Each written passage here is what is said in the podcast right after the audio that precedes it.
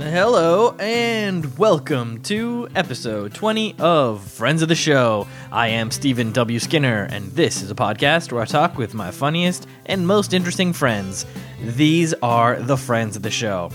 This week's friend has been a friend of the show since the beginning. He has been mentioned often, and I'm talking, of course, about Timmy at the Timmy Toes, a very funny and nice fellow indeed. On the show, Timmy recalls the time he refereed with a future NHLer, and we try to figure out why he is enemies with so many babies. Friends of the Show, episode 20, with the Timmy Toes. Right now. You face forward, or you face the possibility of shock and damage. Brody Bruce, Mallrats, 1995.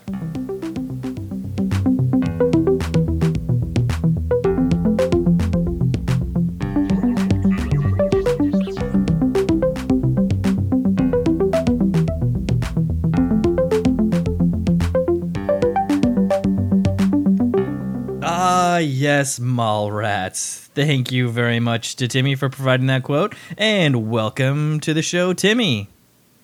Hi, Steven. How you doing? Yeah, I'm great. Great to have you on. So for the listeners, we're talking to Timmy at the Timmy Toes on Twitter. Used to be Ween Beans. Yeah, rip Ween Beans. Was that supposed to stay secret? Yeah, used to be Ween Beans, and now you've graduated to the Timmy Toes.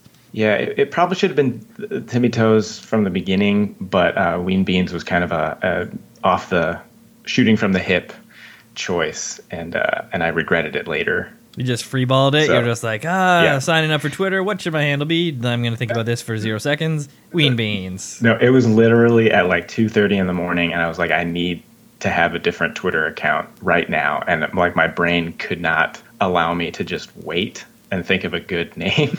So I ended up with Ween Beans for a while, and it served me well. But ultimately, I feel like Timmy Toes is Timmy Toes is the brand. Ween Beans was the training wheels. I don't know. Had some good tweets. Like sometimes I go to search some of your old tweets that I love so much and I want to retweet, and I forget that I have to search Ween Beans instead. So when did you make the switch? How long were you Ween Beans?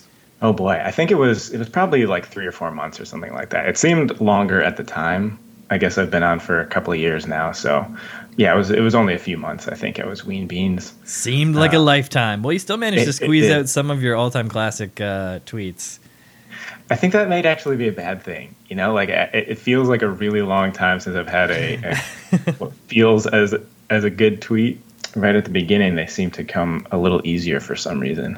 Yeah, you're less pressure maybe. Firing them out. Yeah, maybe less pressure with the lower follower count. Yeah, when you have like 25 followers, you really there's no reason not to just put it all out there. Just tweet the dumbest kind of stuff. Yeah. Yeah.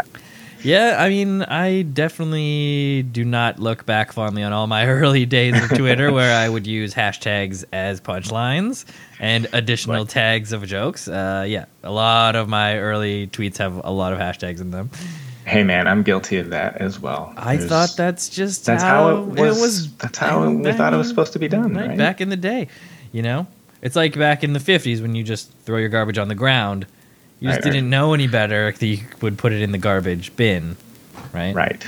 So live and learn. As we grow, we become wise. Mm-hmm. Don't use hashtags. Yes. Great. Well, I'm glad that we got to the bottom of that Ween Beans controversy. Let's talk about your quote. Why the quote from Mallrats, classic Kevin Smith movie? Correct. Yeah, Mallrats was one of my all-time favorite movies. Still is, but it was. You know, I think I probably watched it. You know, once a month in high school. It got to be an obscene kind of a thing, and so. I go to this quote just because it's such a kind of ridiculous moment in the movie. It's just kind of an off-the-cuff gag where he gets hit in the face immediately after saying the quote. But it kind of stuck with me because it's something that I do think that I need to work on sometimes. And it's just the idea that you kind of have to avoid dwelling on the past and kind of just be in the moment and looking forward and ready for what's ahead instead of kind of obsessing over what has happened. Oh, so wow. That yeah, that's a great great pull from that quote. I wasn't sure that I got all that from the quote, but now that you mention it, well, like it definitely applies. I spent a lot of time with it. Oh, for sure. One of those movies where you could quote every line kind of thing. Right. Yeah. What's your favorite part of the movie? Spoiler alert, in case you haven't seen Mallrats from 1995. Yeah, I guess I couldn't put my finger on one part, but you know, the kind of the end culminating scene with the game show is a classic. That's a classic. With Brody scene on stage, yeah, just hounding the host and everything is great scene. Yeah, everybody's great in that. Brody probably the best character, but Ben Affleck makes an appearance. That's true. He says some line. He actually said, I was thinking about this when I was trying to come up with a quote, and his thing was. Like somebody said, like, don't you think or whatever happened to the customer's always right? And he says, let me tell you something. The customer's always an asshole. And he's supposed to be like a dick in this moment, but yeah. Like, that's like maybe the truest thing. It's true. Because I don't know if anyone has worked in customer service or retail, food service or whatever. Yeah. It's like often the case. Yeah. Customers can be pretty bad. Thank you for selecting that quote. Again, great movie. Shout out to Jason Lee for a great performance as Brody. Great movie, and moving on. So for the listeners, Timmy is one of my very good pals I've met through Twitter, and I'm very excited to have him on the show. After much begging and pleading and haranguing. So on my part, right? Yes. Thank you. Get me on the dang show. So I finally twisted your arm and you agreed to be on, so I do appreciate it. I think we mentioned Timmy's coming in from the Southwest USA. I'm talking about Texas. Yeehaw. Yep. Deep in the heart of Texas. Yeah, tell us about that. I noticed that you don't have a deep Southern drawl. No, I am not from Texas originally. I'm from Michigan, been some other places, but currently in Texas. It's definitely a different place. From anywhere I've lived before. There's things to like, and there's many things not to like. I guess I don't want to get too... Let's get into it. All right, Texas people, plug your ears. We're going to get into it. Texas, you're going to get roasted. Let's do a couple of inconveniences of living in Texas compared to, let's say, I don't know, Michigan, and then the good things end on a positive note for all us Texas listeners. You know, I think that the most annoying thing about Texas is that it's like pretty normal, honestly. Like everything is the same size here. There's nothing that's like. I thought everything was bigger. Well, that's what I was told, but it seems that that's not the case. It's mostly just the borders of the state that are bigger. Okay, pretty much. That's all that I've been able to identify. So things are the same size generally. Yeah, which is a little bit of a disappointment, to be honest. But seriously, like everybody has like a very like or people that love Texas have a very outspoken point of view about Texas, and it's like it's difficult to put my finger on exactly what part of that hasn't been lived up to. But I just, you know, for me, I go to work and I come home and I just don't feel like a cowboy. I guess part of it being you're transplanted from the north, thrown into this hot oven of a state. But shouldn't it just rub off? If it was, I really would imagine. I'm surprised that you don't have some sort of like drawl. Or I'm going to get so much heat or from all of you Texas listeners, because people really do love the state of Texas. And I'm sure I'm sure there's a million great reasons to love Texas. Let's talk about those. What are no your state income tax? Is that true?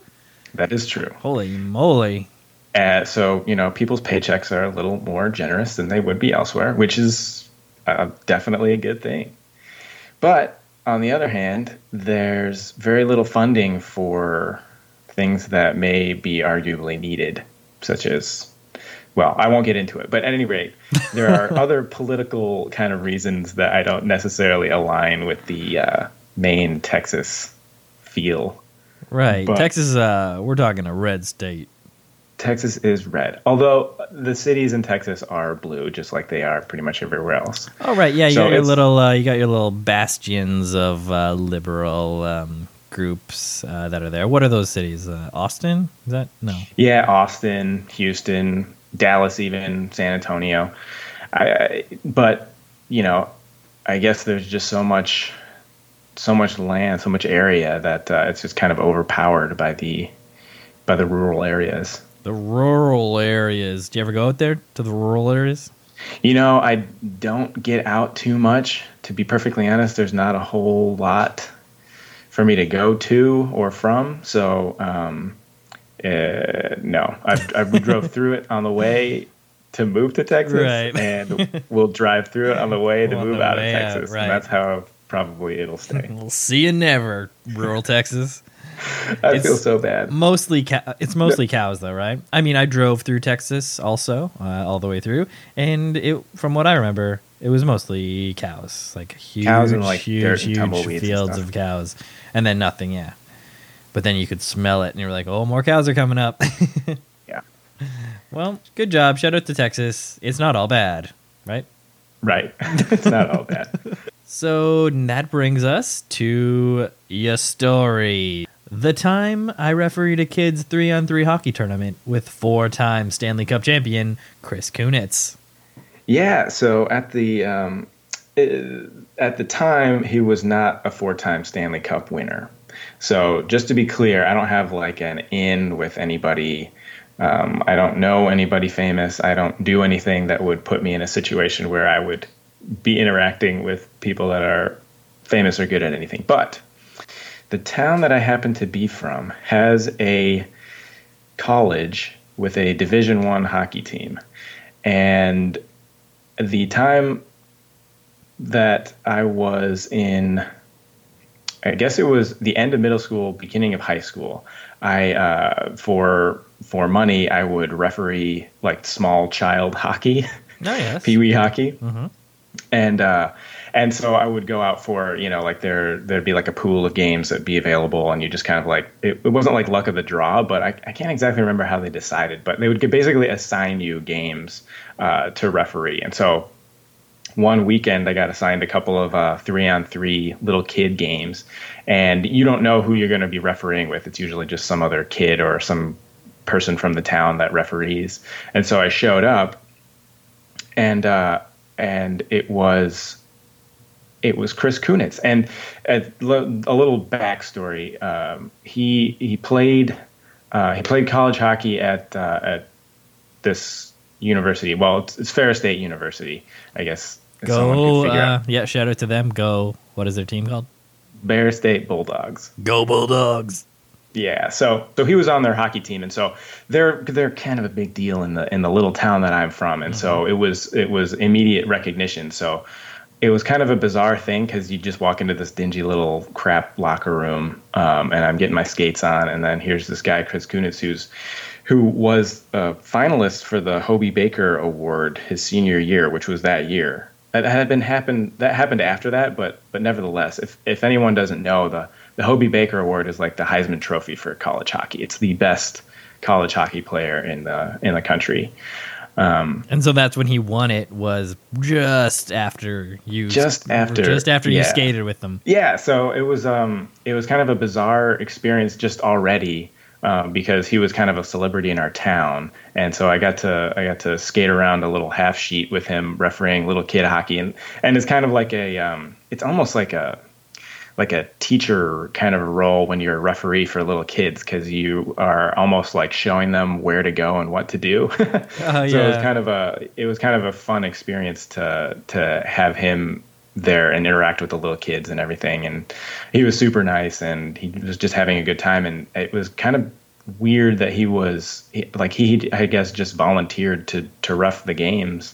I don't exactly know why, but nevertheless, it was just kind of a cool thing at the time. But what I didn't know or maybe expect was later on he would obviously go on to a very successful NHL career where he's won several Stanley Cups, and I think he actually just got traded. He was on the Pittsburgh Penguins for several years. But anyway, yeah, so as I was trying to come up with a story, that's the only story that I have where I've interacted with anybody that has a recognizable name. And even that, like, I bet you nobody listening to this podcast has heard of Chris Kunitz before. But well, I assure you, he's extremely good. I do have some Canadian listeners, so I'm sure that several of my listeners will know the name Chris Kunitz. That sort of really emphasizes the difference between life in the North with Jon Snow and then life in the South. So that's like North's version of Friday Night Lights, is that college D1 hockey, and then in the South it would be football. That's right. Yeah, so it was a big deal at the time, but it became a bigger deal over time as he became more and more successful. So he wasn't really a national celebrity. I mean, he's not really a national celebrity, but I mean, he wasn't. He didn't have a big name back then, but I knew who he was, and I was excited about it. Yeah, that's very cool that you were excited about it even way back then, and since then, excitement has grown. That's right. It's really the only brush with fame. That's your only brush with fame. Another. That's it. That's it, man. And there's no big Texas celebs hanging out at your coffee shop, or afraid not. Well, Chris Kunitz, pretty good get, I'd say. Podcast listeners, pretty good get. Can't complain about that. And 3-on-3, that's some fast-paced hockey, right?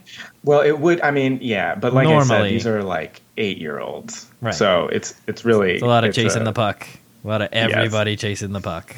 Yeah. Like I said, you have to show them where to line up before you do the face-off. It's part of the fun. Lot of fun, but it's not. I mean, it's not real hockey, right? Not many people betting on it.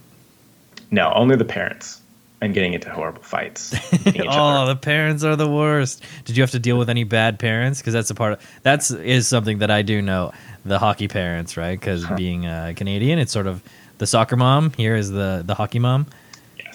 I had to deal with lots of horrible parents, and I guess the one good thing about hockey is, well, at least at the rink that I reffed at was they did have glass, so the only people that could actually get close to me were like the coaches, who were also parents, of course. But so the abuse from that side, there was maybe only like 3 or 4 of them on the bench that could be like reaching out into the ice and yelling and screaming. Whereas the rest of the parents were kind of like behind this glass. The worst they could do is kind of like scream obscenities, which was insane because like these are like little kids, right? That's the part that makes no sense. How the parents get super invested, right? Like they put all their hopes and dreams into this little kid who's like 6 years old who just wants to have fun, and they're like, "You will make the NHL."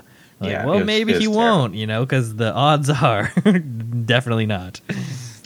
Yeah, and I mean, because with little kids, the people there's non-contact below a certain level, and so there's no checking or anything like that. But these little kids literally can't control themselves well enough not to knock into each other and run into each other every now and again, and so those typically would not be called penalties, but these parents would get like besides themselves. Yeah, well, if it's your kid that gets knocked over.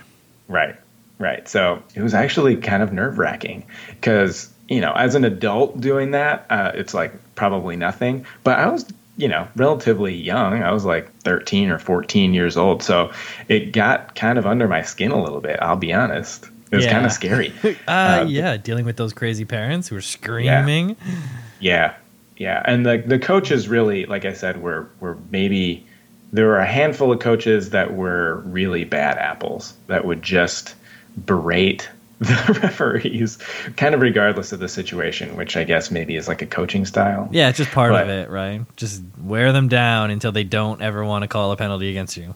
Yeah, it seemed a little overboard for, for that level 8 and under. Yeah. Yeah, people get crazy. Hopefully some of those kids went on to Division I.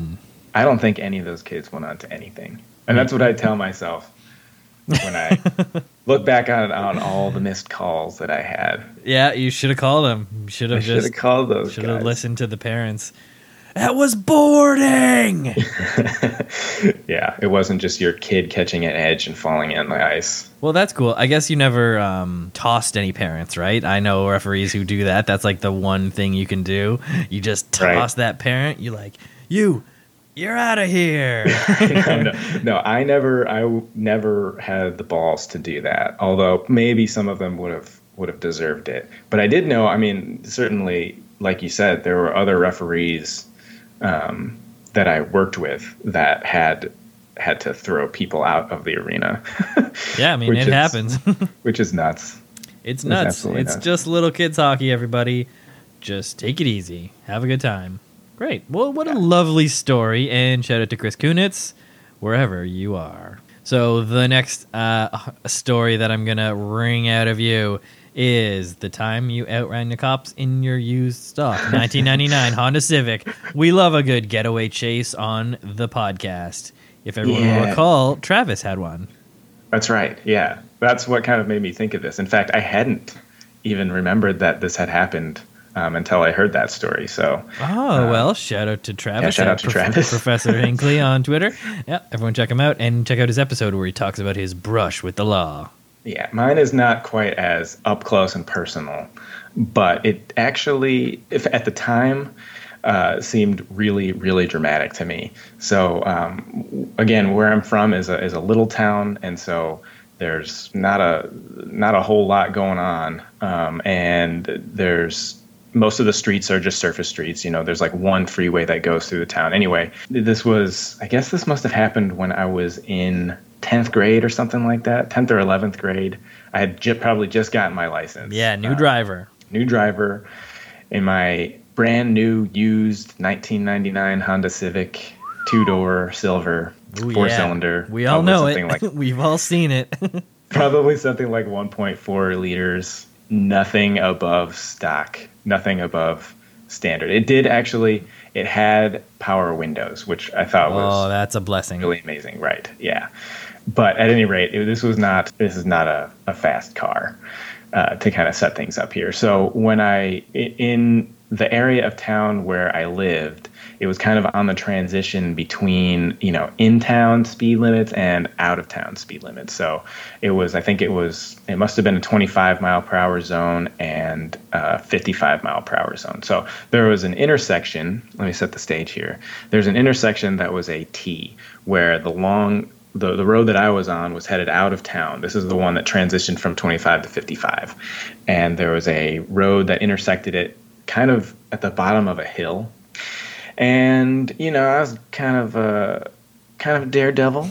So I was going maybe 35 in this 25-mile-per-hour zone. I, you know, had been driving for a few weeks. I was feeling kind of comfortable. And I was on my way home from school. So I was probably listening to, like, System of a Down or something like that. So I was just rocking out. What are you getting on the table? Exactly. And as I'm driving toward the 55-mile-per-hour zone, I'm speeding up, right? Because I'm like, well, I'm heading out of town. Exactly. So cruising, accelerating. At the time that I pass the intersection, I'm probably going 45 miles an hour. So technically, this is still in the 25-mile-per-hour zone, but it's right at the edge of town, whatever. Nobody ever cares. But this particular time, there was one of the probably four cops in my town that was sitting right at that intersection. And I honestly would have been able to see him if I was even looking. I looked over dead in his eyeballs, and he looked me dead in my eyeballs, and I knew that I was going to get pulled over. Yep. I knew that he saw me. He knew I was going 45, and he was going to pull me over for sure. And so at that moment, I started to freak out. Like, it was like an instant adrenaline rush. I'm done. Like, what am I going to do? My parents are going to kill me, all this stuff. But what I didn't recognize right at the moment was there was a car behind me. And the car behind me was close enough that the cop was not able to pull out until after that car had gone. As the car passed, the cop pulled out. But the car that was there knew that it was a cop, and so they were going to only go 25 miles an hour. And so they slowed way down, because we were probably both going 35 before. Right. So they slowed way down. The cop is behind them. And like I said, this was at the bottom of a hill. So in that one instant, I thought, well, okay, let's do it. So I hit the gas as hard as it could go. And this is a really weenie car, so it wasn't much, but it did start to accelerate. And so over this hill, it wasn't actually that far to my house. So I was like, oh, my God, I think I might be able to do this. So I hit the gas. I start accelerating away. I'm probably going 75, 80 miles an hour at this point. And I look back in my rearview mirror, and they're still halfway up the hill, because the car behind me has a cop behind him, so he's not going to go more than 25. So they're back there, and I am shooting away. And it was like, I guess it must have been like kind of two hills. And these are big enough hills where if you're at the bottom of the hill, you can't see what's over the top of them. Mm-hmm. So I went down the hill, up the hill, down the hill. I could see the cop and the car cresting the hill behind me, but then I was in our driveway, was kind of in the trough of the next hill. I was somehow able to turn into our driveway, and we have it was kind of out of town, so our driveway is a little bit longer, and there's some trees and stuff. So I turned in my driveway, and I drove as fast as I possibly could up the driveway, got out of the car, ran into the house, and as I was getting out of the car, I looked, and both of them passed the driveway. And to me, and the best part to me was that I felt in that moment like I had been in an actual chase. Yeah. I felt in that moment like I had escaped the police, that I was cool enough to have done that, but I was going to get away with it. It was maybe the biggest rush of my young life. Exhilarating. It was exhilarating. In reality, I'm sure that once the cop realized that the other car was going to be there, he was like, eh. And yeah. Then just decided that he wasn't going to. Guaranteed that's what happened, because at no point did the flashers come on, right? Is that was a key part that was missing, right? There's no way he would have not been able to just drive around the other car and chase me down. Yeah, or at the second that he puts flashers on, that car pulls over, and then he blows past him to get you. There was absolutely no reality to my escaping from the police. But day. In your mind, you're gone in 60 seconds, joining up. So he let me go, but I escaped in my mind. Another harrowing escape, kind of.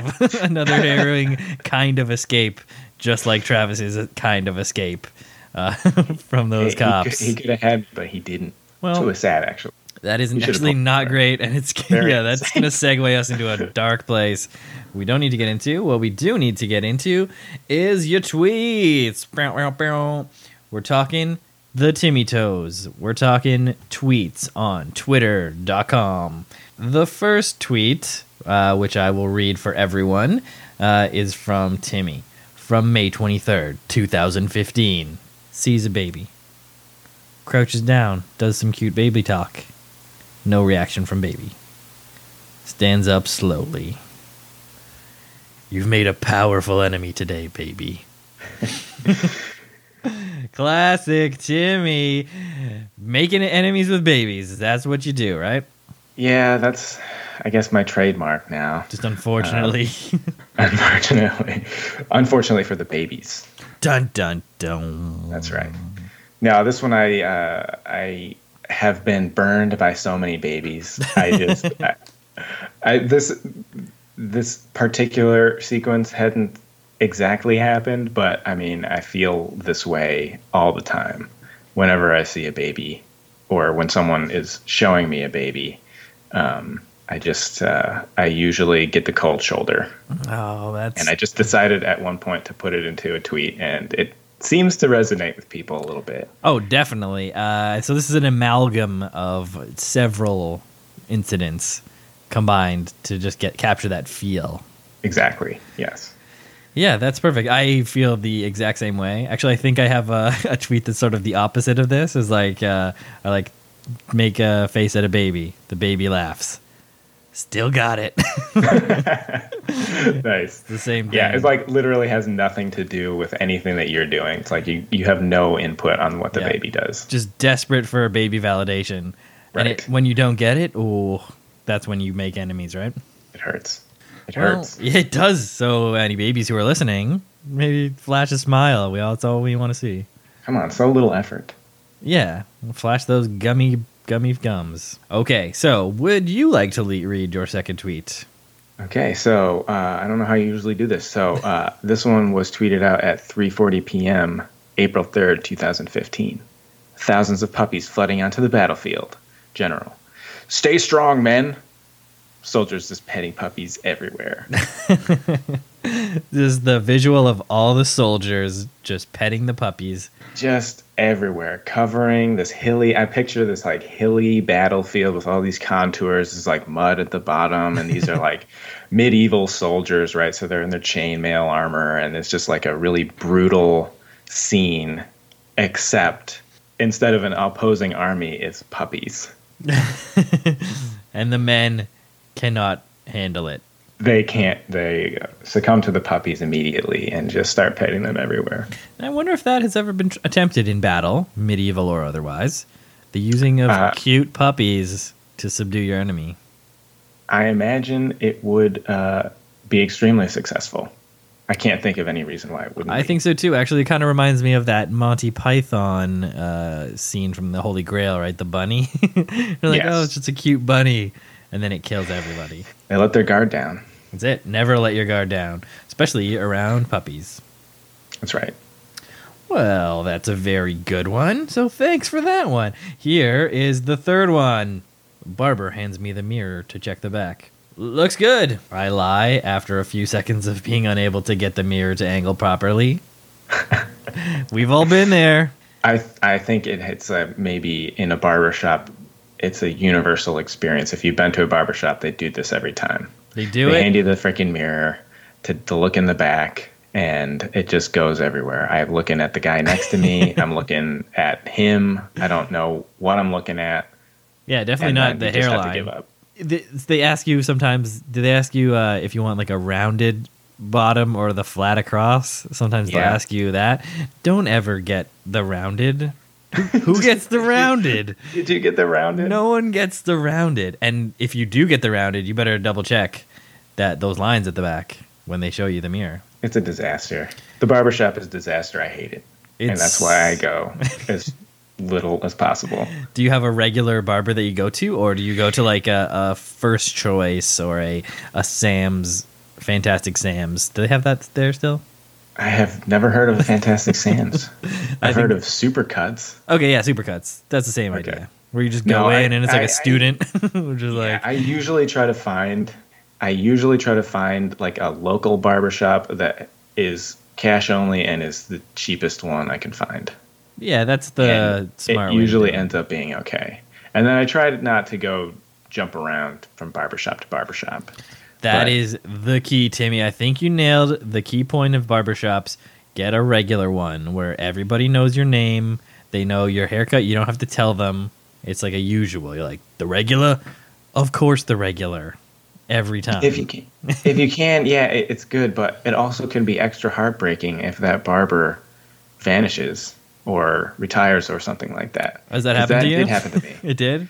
Was it the retiring?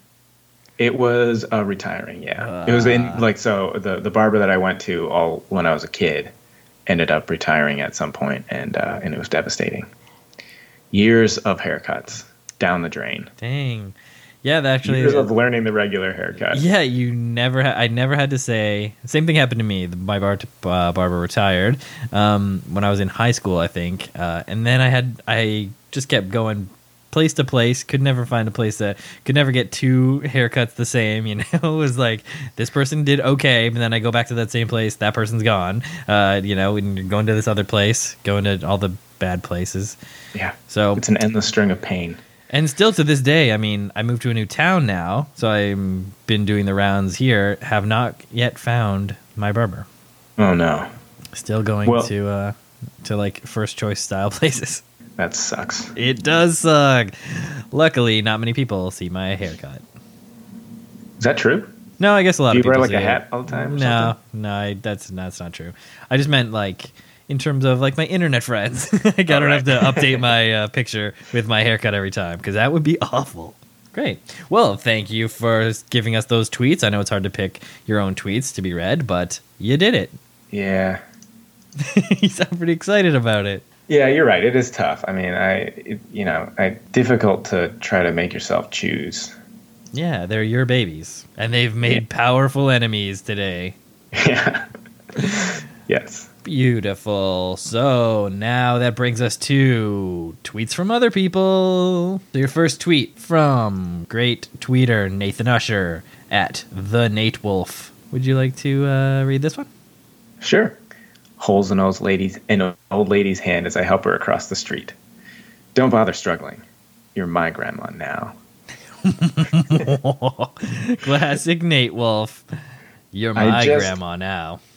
Yeah, this is one of my favorite tweets because this is one of the ones that I kind of discovered along with the whole weird Twitter, whatever people want to call it, kind of realm. And for whatever reason, the imagery of this just struck me as fantastic, because it means that the grandma or the old lady did start to struggle. Yeah, she figured this out immediately, and it turns dark. It's a kidnapping. Yeah, and that, I don't know, that just, it really hit my funny bone. I think it's great, and it could even be like a short film. Like, just how, like, it's 2 lines, but really you could make this a short film. Yeah, there's a lot in there. There's a lot in there for just being 2 lines. So, yes, great tweet. Good pick. Definitely everyone follow Nate at TheNateWolf. All right, moving on. The next tweet is from LOL at LOL. Why call it a belly button? It doesn't do anything when you press it. Click, click, click. See? Neighbor's garage door slamming up and down. Yeah, this is another one of those tweets that that kind of hit right when I was kind of joining Twitter, and the pure ridiculousness of it is fantastic. Like, nothing about it makes any sense. It's like there's no rational anything to this, which is amazing. Like, just the thought of something this insane happening is it's amazing. And yet it's a through line. You can definitely follow it from A to B, and it completely makes sense. And exactly. And yet it's completely absurd at the same time. So Thank you, LOL, for writing that tweet. And thank you, Timmy, for bringing it to our attention. Now the third tweet from Some Clever Thing at Some Clever Thing. Crappy stuff for jerks. And we've, of course, mentioned her on previous podcasts. So the tweet that she has written for us now is this. Reflecting on the past. Ah, yes, I see what the problem is. See all of this? Gestures at everything. All of this is wrong. Just a classic. Life is wrong. Yeah, I identify with that sentiment deeply, but also just in this particular tweet, the imagery that it kind of conjures up of someone like a researcher or somebody with like whiteboards or like chalkboards and a bunch of like diagrams and stuff of like everything that's happened, and you can just point to everything. Oh, wow. Yeah, that's a great interpretation. Like the sum of all knowledge, they're just pointing at it. This so it's like wrong. Some kind of official thing, but the punch is just that everything is just all wrong. Well, yeah, because the joke for me is like I couldn't even picture how you would gesture at everything. I just imagine they're like arms open, just like spinning around. Flailing around, just everything. Yeah, so for me, this one, it hits a couple of good things for me in a tweet. And I like this one a lot. And I like Rebecca a lot. So. I like it. Like, oh, Rebecca. Great to know her name. Definitely everyone follow at Some Clever Thing. Your joke is factually incorrect. A guide to dying alone. You'll be very happy that you did. Yes. Well, we've done it. We have arrived at questions from Twitter. Oh, boy. Are you ready, Timmy, to start fielding these questions? I am ready. The first question comes from friend of the show, Mike Bigby, at Mike Bigby. Question all the way from the United Kingdom. Question number 1. Why is there suffering in the world? So I said this before, I think on the record, and I believe that suffering exists because some people insist on having pulp in their orange juice. Oh, no. All worldwide conflict stems from pulp in the orange juice. Well, that is that just brought the podcast way down. Right, let's bring this levels way up. So why is there suffering? It's because of the pulp. Well, there you have it. Thank you, Mike. And second question, who's your favorite Chuckle Brother? I don't know what a Chuckle Brother is. And I did read this question, but I refused to Look it up. Okay. Looks like Barry David Elliott and Paul Herman Elliott are English family entertainers, better known as Barry Chuckle and Paul Chuckle, the double act, the Chuckle Brothers. All right. Well, I guess in that case, I suppose you really wouldn't be able to pick just one. You can't pick one. Wait, yeah, you can. Barry or Paul? Barry. Oh, going Barry. I'm right deep into the Chuckle Brothers rabbit hole right now. No, I'm fully focused on this podcast. Favorite Chuckle Brother? Paul. Barry. Right? Oh, dang it.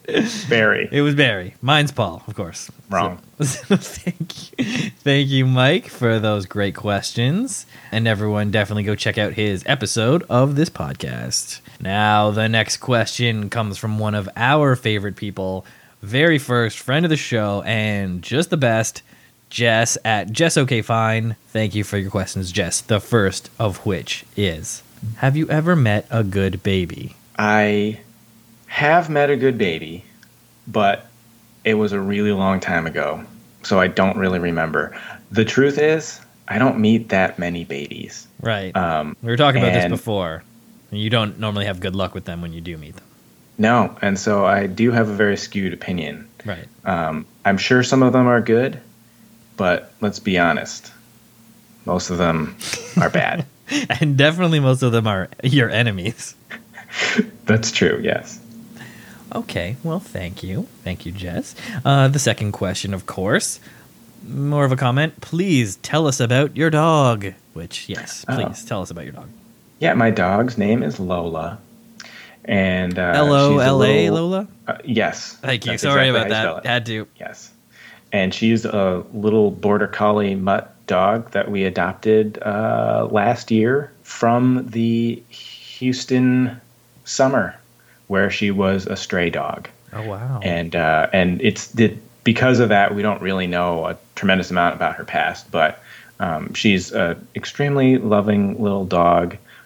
We actually had to get her X-rayed for some stuff, and it's actually really sad that because there's like she has like some pellet gun pellets in her hide, so she probably had a pretty rough little go of it for a while.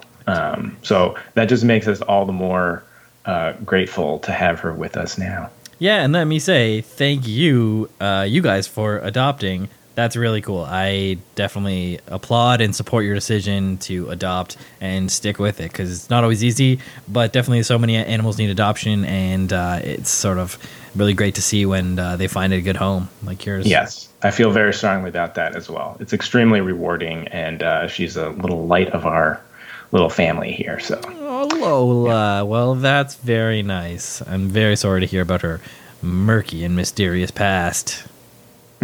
Yeah. Maybe she pissed off the wrong baby. Yeah. Well, babies are tough down here. Babies are extra tough down in the heart of Texas. So thank you, and shout out to Lola, of course. And now we get to Jess's third and final question. If I were going to put a new portico on my house, could I use cedar? Yes, you could use cedar. You could use cedar for the whole thing, but I would recommend only using cedar for the exterior finish, like shingles or like planks or something like that. It would be much less expensive to build the framing of it using whatever local wood species is most readily available and least expensive. Probably some kind of southern pine. Yeah, some sort of pine. I'm guessing. I'm guessing based on your geography. So you're helping her out, giving her the look that she wants, which is that sweet, sweet cedar, but with the price that she can afford by having the main part be pine. Precisely. Well, that is great. And why would she be asking you such questions, Timmy? What sort of knowledge do you have of such issues? I have some knowledge of building design. Timmy's an engineer. We got a smart dude on our hands here, everybody. Just FYI. No. Well, ERTW. only my engineer listeners are going to get this. So this next question comes from last week's friend of the show, Abby at Abby Cohen WL. Now, her question is, what's a movie or book you love, even though most people you know don't? So I have plenty of options for this. I don't know if it's my taste or what, but people tend to hate on things that I like. All right, hit us. But first, chief among them is the Super Mario Brothers movie. Oh, starring John Leguizamo and Bob Hoskins? Bob Hoskins. Bob Hoskins. Exactly. I will say on air right now that I don't see anything wrong with that movie. I think it is an absolute delight from start to finish. Okay. I can't confirm. I have seen it multiple times, but the last time I saw it was still probably a decade or so ago, maybe. So I can't say if it holds up still. But at the time, I thought it held up a little.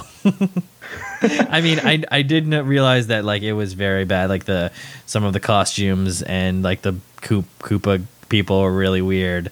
I mean, you know, that was the time. I think that everyone that doesn't like this movie is just too mad at the world. There's no reason not to like Super Mario Brothers, the movie. Okay. All right. Well, it's 4 out of 10 on IMDb, 15% on Rotten Tomatoes. Yeah. So that's the thing that I like that nobody else likes. Well, I remember just talking about the movie. I was incredibly stoked before the movie came out. Like, I obviously was big into Nintendo, being a child of that generation, growing up with the bros. And when I saw that first poster with the big M and they're on it, and it was like, yes, finally, a movie for me. And then I remember being slightly disappointed. See, this is what I'm saying. Nobody agrees with me, and that's fine. So well, I guess that definitely applies to the question that most people don't like that movie. Most people hate it, in fact. I think that almost everyone hates it. Yeah, people aren't indifferent. They actually hate it.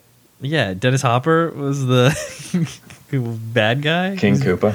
I mean, it was just weird. Any other follow-ups to that? You said you had a couple. No book that you thought of that you like that most people don't? No what? A book. Oh. Actually, I think I am on the opposite of those. I think I don't like books that a lot of people do like. Okay, hit us with one of those. Hit us with a book you didn't like. Man, I'm going to lose all my followers. Backing you into so many corners here. This is a total got ya podcast. I had to stop reading Harry Potter after the fourth one. Oh, here we go. You picked the one series that everyone is going to hate you for saying anything bad about. You know JK listens to this podcast. That's all I'm going to say. All right. Well, that's fine. You're a wizard. You can do what you like. Okay, so thank you very much, Abby, for those questions. And we keep on moving. From friend of the show, Gwen Lawson at Miss Gwen L. I think that's 4 in a row from friends of the show. That's a new record. So her question is, if you could add any sport to the Olympics, what would it be? See, this is a really, really tough one because the Olympics already has so many out in left field kind of sports. Yeah.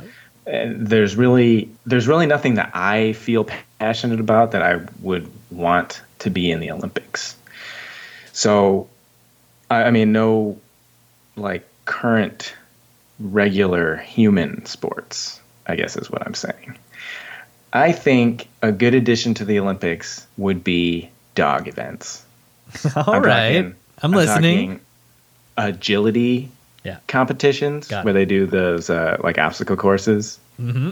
I'm talking the ones where you throw the bait out and they jump into the water and see which dog jumps the farthest.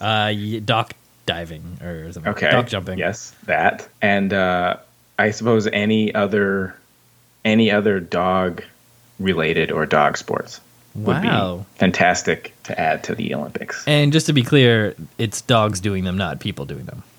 Correct. Oh, and that's where you get your audience. Those are going to sell out. I would buy a ticket. I would buy a plane ticket to anywhere in the world to see Dog Olympics. Dog Olympics. As part of the real Olympics alongside events. Straight up, if you are from Russia, you have to like walk in the opening ceremonies and you have to walk some of the Russian dogs that come in with you. Yes. That is good. Well, IOC, if you're listening, Get in touch with Timmy at the Timmy Toes and make this happen, please. Olympics are in danger. It might not happen. You know, it's only it's like a financial nightmare for cities to do. It is. It has not had a good run of late. It's not good. Well, great. Thanks, Gwen, for that question. And finally, from Peacezilla at Peacezilla on Twitter, how often do you think about your balloon? I will be completely honest.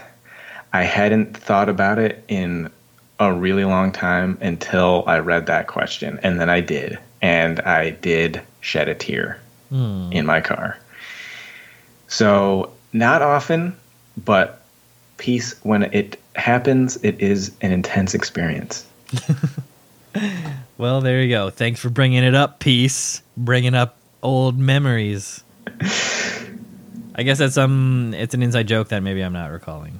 Oh, so I have a tweet where there's the subject of the tweet, me, sees a balloon high up in the air and becomes overwhelmed with nostalgia and like lets out something like my balloon. I do remember it now. Classic Timmy tweet. So thank you, Peace, for that great question and a great callback to Timmy's fun tweet. And I think that just about does it. So we're starting to wind our way down to the end of the podcast. One thing I did want to mention is the burrito song. Oh, God. We are going to add this amazing piece of music to the end of the podcast. Right when we wrap up, this song is going to play, and everyone, you got to listen to it. So, Timmy, tell us what this is. So, this was actually an entry to a contest that that Sky put on, asking for songs about burritos, and this I actually copied her original tweet, because her original tweet was the music from Maria and West Side Story, the movie or the musical, or whichever version you choose to align yourself with. So Maria, a very famous song, but her tweet had just the word burrito repeated over and over again as the words to that song. Right. And I suppose that was perhaps the impetus for the contest. And so when that kind of went out, I couldn't help myself but to actually attempt to execute that exact thing. Buddy, you not only attempted, you knocked it out of the park. This is art. It is great. I love it so much. Thank you for allowing me to add it to the end of the podcast. Everyone, don't miss it. Listen all the way to the end, to the very, very end, Tippy Toes, and enjoy it. Just really let it sink in. Well, those are very kind words, Stephen. Thank you. Yeah, I really like it. It just came up again, I guess, this week in preparation for the show. And when I re-listened to it, I just got very happy. So thank you for the ray of light that you provided with this song. And I hope all the listeners listen to it and they send you a note saying if they enjoyed it or not. Well, yeah, please don't send me a note if you didn't enjoy it. That's what only the good part, only if you do enjoy it. Is there anyone you would like to shout out? Well, there's so many people, but I do want to thank you specifically for letting me be on your podcast. I guess it's kind of surreal to me to be recorded at all, but on a cool show about cool people is really kind of special for me. So well, that is thank you very much, Stephen. Very sweet of you to say, and obviously thank you again for joining me as well. I know I had to twist your arm a little bit because this is your first podcast appearance, but I think you nailed it, buddy. I think you nailed it. So I had a great time, and if there's nothing else, then we will start to wrap up the show with the theme song. Do it. So thanks again. Thanks everyone for listening. Shout out to the coffee crew. What up, bow? Yeah, I think it's the Maple House right now. Maple House. All my favorite people in there. And thank you once again, Timmy. Thanks, Stephen. It was a pleasure. The most beautiful sound I ever heard. Burrito. burrito. All the beautiful sounds of the world in a single word. Burrito, burrito, burrito, burrito, burrito, burrito, burrito. I just met a food named Burrito, and suddenly that name will never be the same to me. Burrito, I just kissed a food named Burrito, and suddenly I found how wonderful a sound can be. Burrito, say it loud and there's music playing. Say it soft and it's almost like praying. Burrito, I'll never stop saying burrito, burrito, burrito, burrito, burrito, burrito, burrito, burrito, burrito. Burrito, say it loud and there's music playing. Say it soft and it's almost like praying. Burrito, I'll never stop saying burrito.